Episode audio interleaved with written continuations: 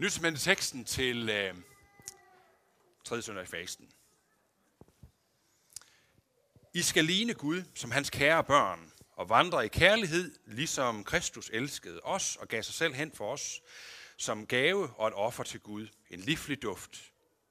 Men utugt og al slags urenhed og griskhed må end ikke nævnes iblandt jer. Det sømmer sig ikke for hellige. Heller ikke skamløshed og tåbelig snak eller overfladisk vid. Det passer sig ikke. Men derimod taksigelse. For det skal I vide, at ingen utugtig eller uren eller grisk, det er samme som afgudstyrker, har lod eller del i Kristi og Guds rige. Lad ingen føre jer bag lyset med tomme ord, for det er den slags, der nedkalder Guds vrede og ulydighedens børn. Gør derfor ikke en fælles sag mod dem, med dem. For engang var I i mørke, men nu er I i lys i Herren. Lev som lysets børn. For lysets frugt er lutter godhed, retfærdighed og sandhed.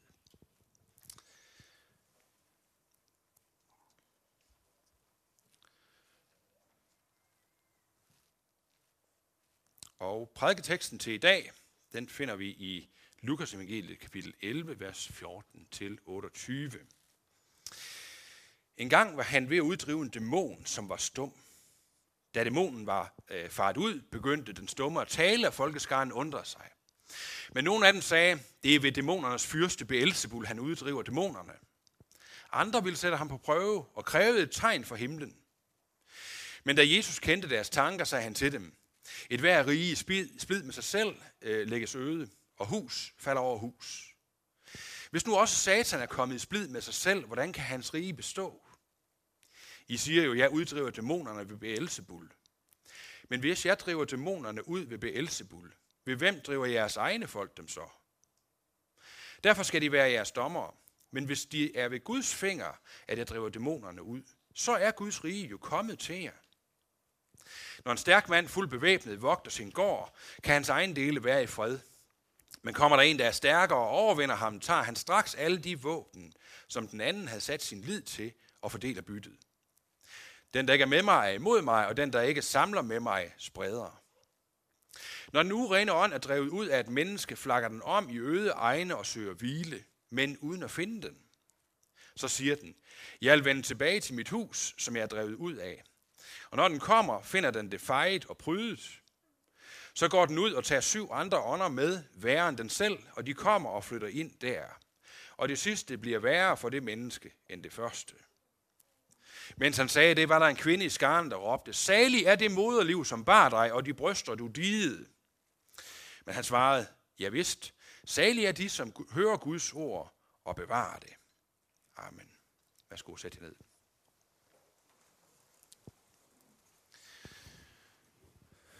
Lad os bede sammen.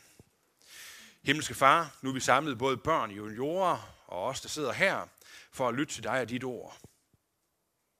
Åbn vores ører, så vi hører dit ord. Åbn vores øjne, så vi ser dig, Jesus. Og åbn vores hjerter, så din ånd må fylde os op og sende os ud. Det beder vi om i dit hellige og mægtige navn. Amen.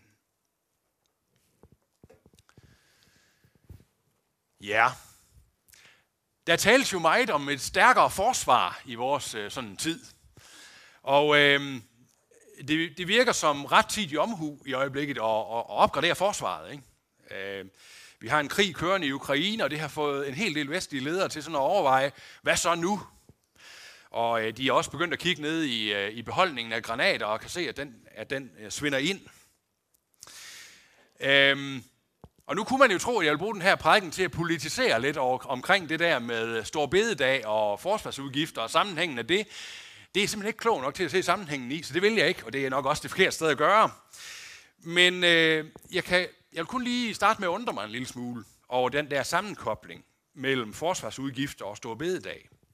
Altså fordi det der med, at bøndens dag i kirkeåret, stor bededag, det er jo det, den står for, bøndens dag, den skulle skiftes ud, afskaffes, for at styrke et forsvar med krudt og kugler. Altså en ting er den meget konkrete ting i at udskifte en arbejdsdag til en fridag, eller modsat, eller hvad det nu er. Det har jeg ikke så nogle meget stærke holdninger til, faktisk.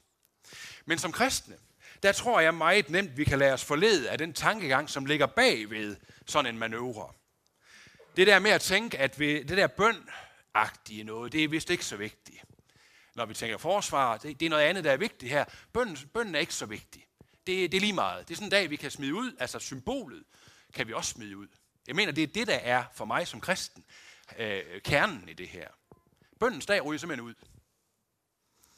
Fordi faktisk så er bønden jo det ultimative forsvar mod en fjende, som er langt stærkere og langt større og meget mere ond, end den russiske invasion har vist sig at være, selvom den er ond nok.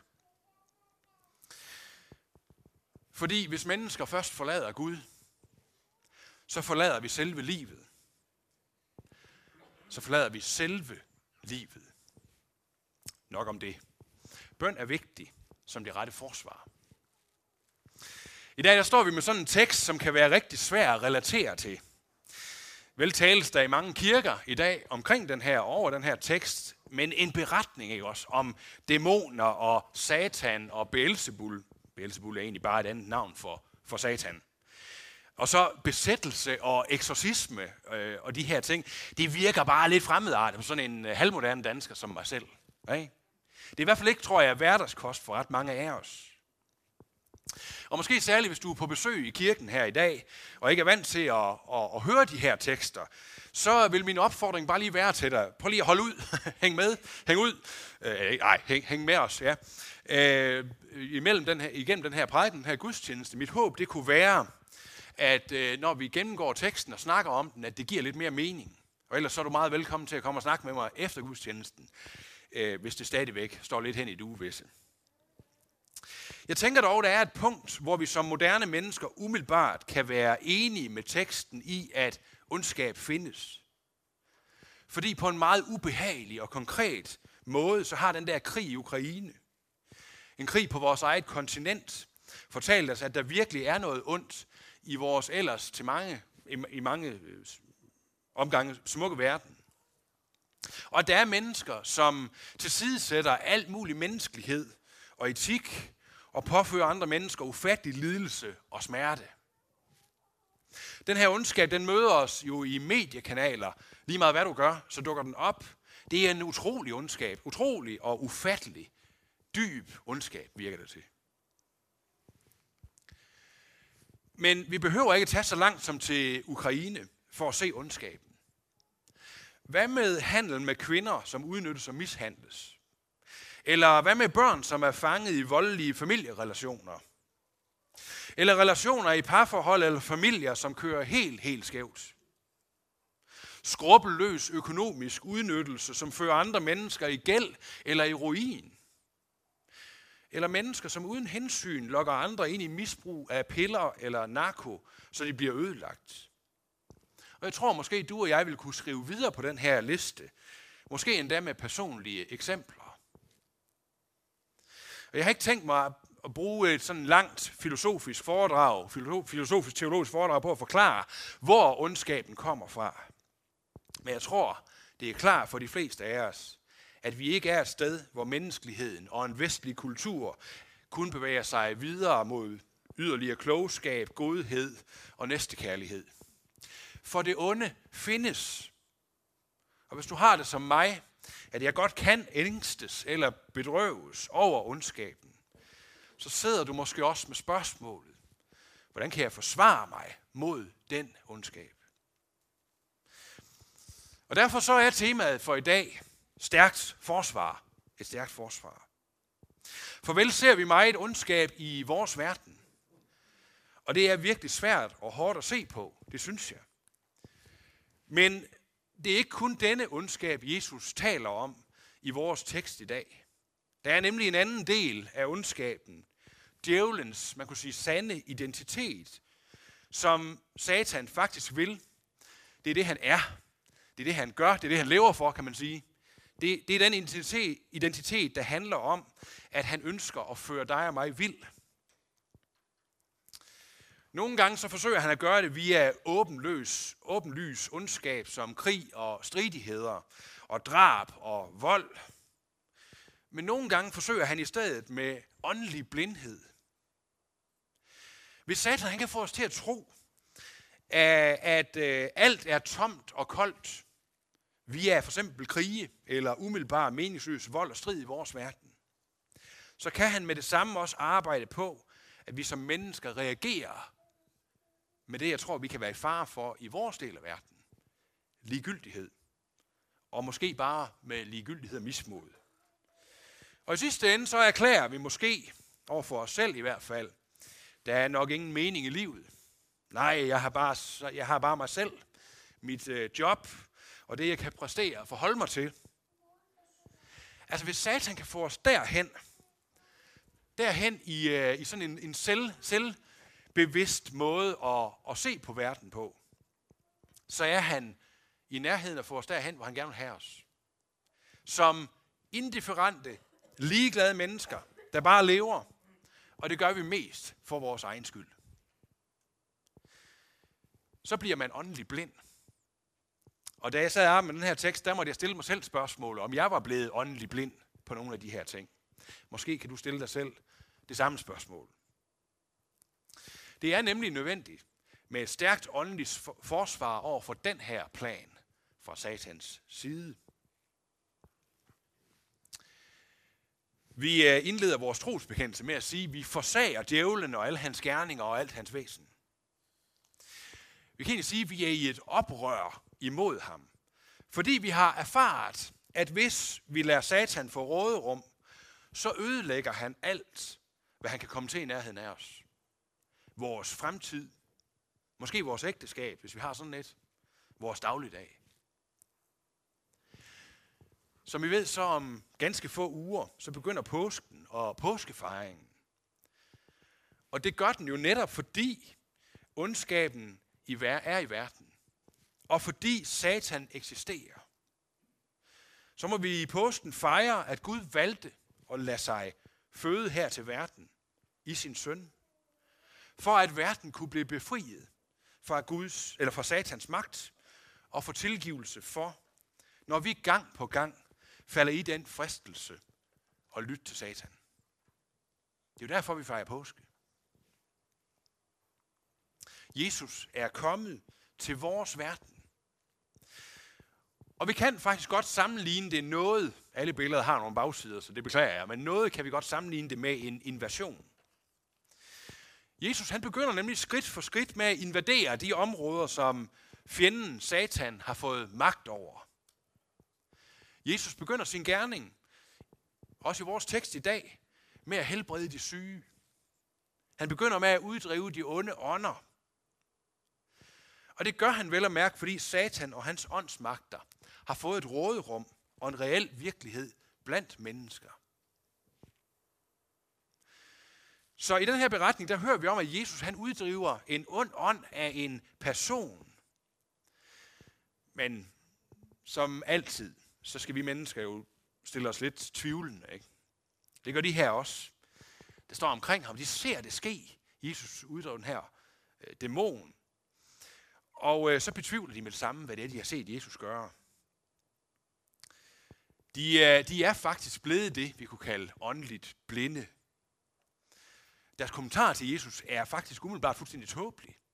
Men den vidner om den her åndelige blindhed. De siger sådan oversat lidt frit, Jesus, vi har lige set dig uddrive en ond ånd af den her person. Og vi tror, at du gjorde det ved, der, ved, øh, ved det ondes herre, du ved, Satan.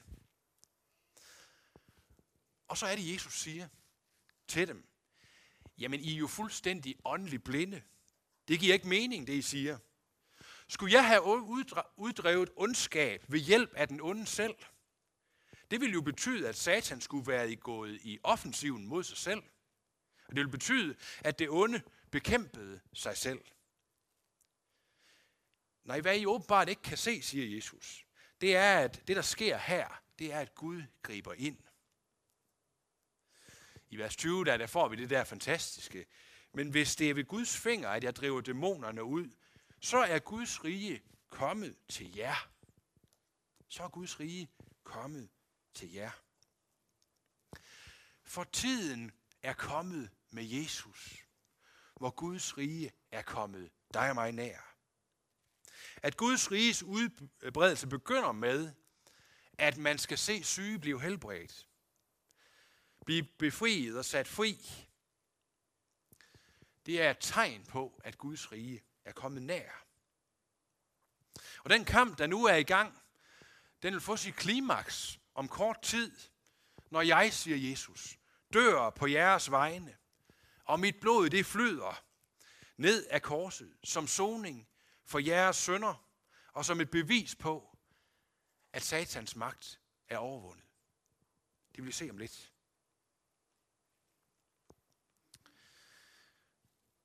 Og for at gøre det fuldstændig klart, hvad det er, Jesus han egentlig mener, så fortæller han to kort historier. Først fortæller han en historie om en stærk mand, der er rustet til tænderne, og han bevogter sin øh, ejendom og sin egen dele. Øh, men så kommer der jo ham her, der er stærkere. Og øh, han overvinder ham, fordi han bare er stærkere. Og dermed så er, så er hans magt brudt, og den anden stærkere kan overtage hele hans ejendom. Vi kan måske godt spørge, hvad er det, du vil sige med den her historie, Jesus? Hvad er det, der sådan er, er det dybere liggende i det? Jesus han vil sige, at der foregår en åndskamp. Den åndskamp foregår ind i du og jeg. Den består i, at Satan med vold og magt forsøger at holde fast i, hvad han tror, der er hans. Nemlig os. Men over for Jesu gerning på korset, der er han magtesløs. Jesus er nemlig kommet for at besejre Satan, besejre døden og besejre syndens herredømme, også ind i os. Efter den her stærke historie om en stærk, der overvindes af en endnu stærkere, fortæller Jesus så den anden historie. Og han fortæller om den der dæmon, som er drevet ud af sit hus, oversat os, vores liv, det menneskes liv, og vandrer hvileløs rundt, indtil den finder ud af, at det hus, som den engang boede i, det er simpelthen blevet renoveret. Det er blevet fejret og prydet, og det ser godt ud. Og øh, der er ikke nogen, der er flyttet ind.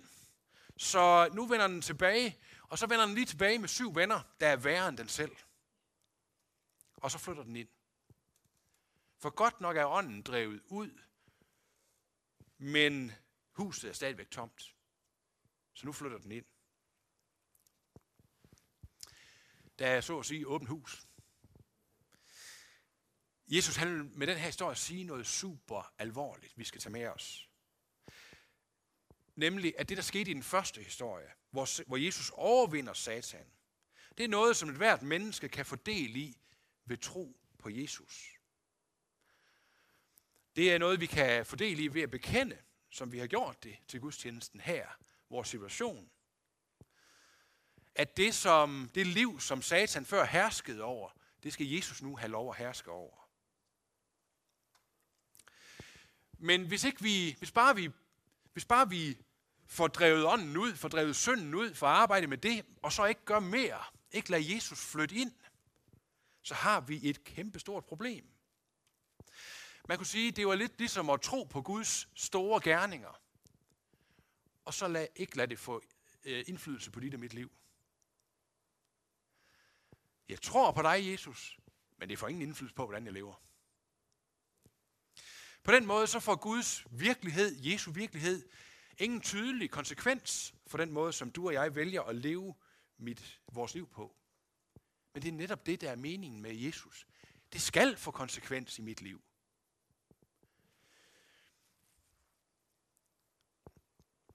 Hvis ikke vi lader det få konsekvens, hvis vi tror uden at adlyde, så at se, så er vi ligesom et hus, hvor det onde efter åndskampen er flygtet bort, men vi har ikke givet sejrherren lov til at flytte ind i stedet. Og da det onde opdager det, at huset står tomt, så flytter det onde bare ind igen. Og denne gang med større kraft og magt og ondskab. Den her tekst er en af de her tekster, som ikke efterlader prædikanter ret mange andre steder, i hvert fald hvis man følger teksten, end at sige, der er et enten eller. Der er et enten eller. Jesus slutter den her beretning med også at sige, den der ikke er med mig, er imod mig. Den der ikke samler med mig, spreder med mig. Enten eller. Jeg tror, vi skal lade os udfordre af det. Vi kan nemlig ikke være neutrale i den her kamp. Det er noget af det, vi også har hørt masser om i Ukrainekrigen. Folk, der er neutrale. Vi, vi er fuldstændig neutrale. Vi kan både sælge til den ene og den anden. Og sådan. Det findes ikke i den her kamp. Du og jeg kan ikke være neutrale i åndskampen. For den foregår hos os. I dig. I mig. Du og jeg kan ikke være neutrale. Enten så er du for Jesus og hele hans gerning, og den må blive din. Eller også så er du imod ham, og så får du ikke del i den gerning, han gjorde for dig. Du og jeg udfordres til ikke bare at leve et liv, som er ligegyldigt.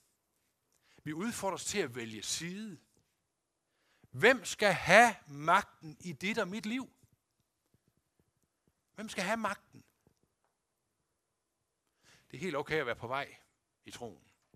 Men hvem skal egentlig have magten og indflydelsen i mit liv? I dit liv?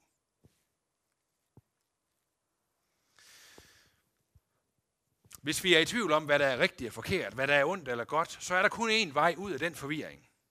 Og det er at følge Jesus.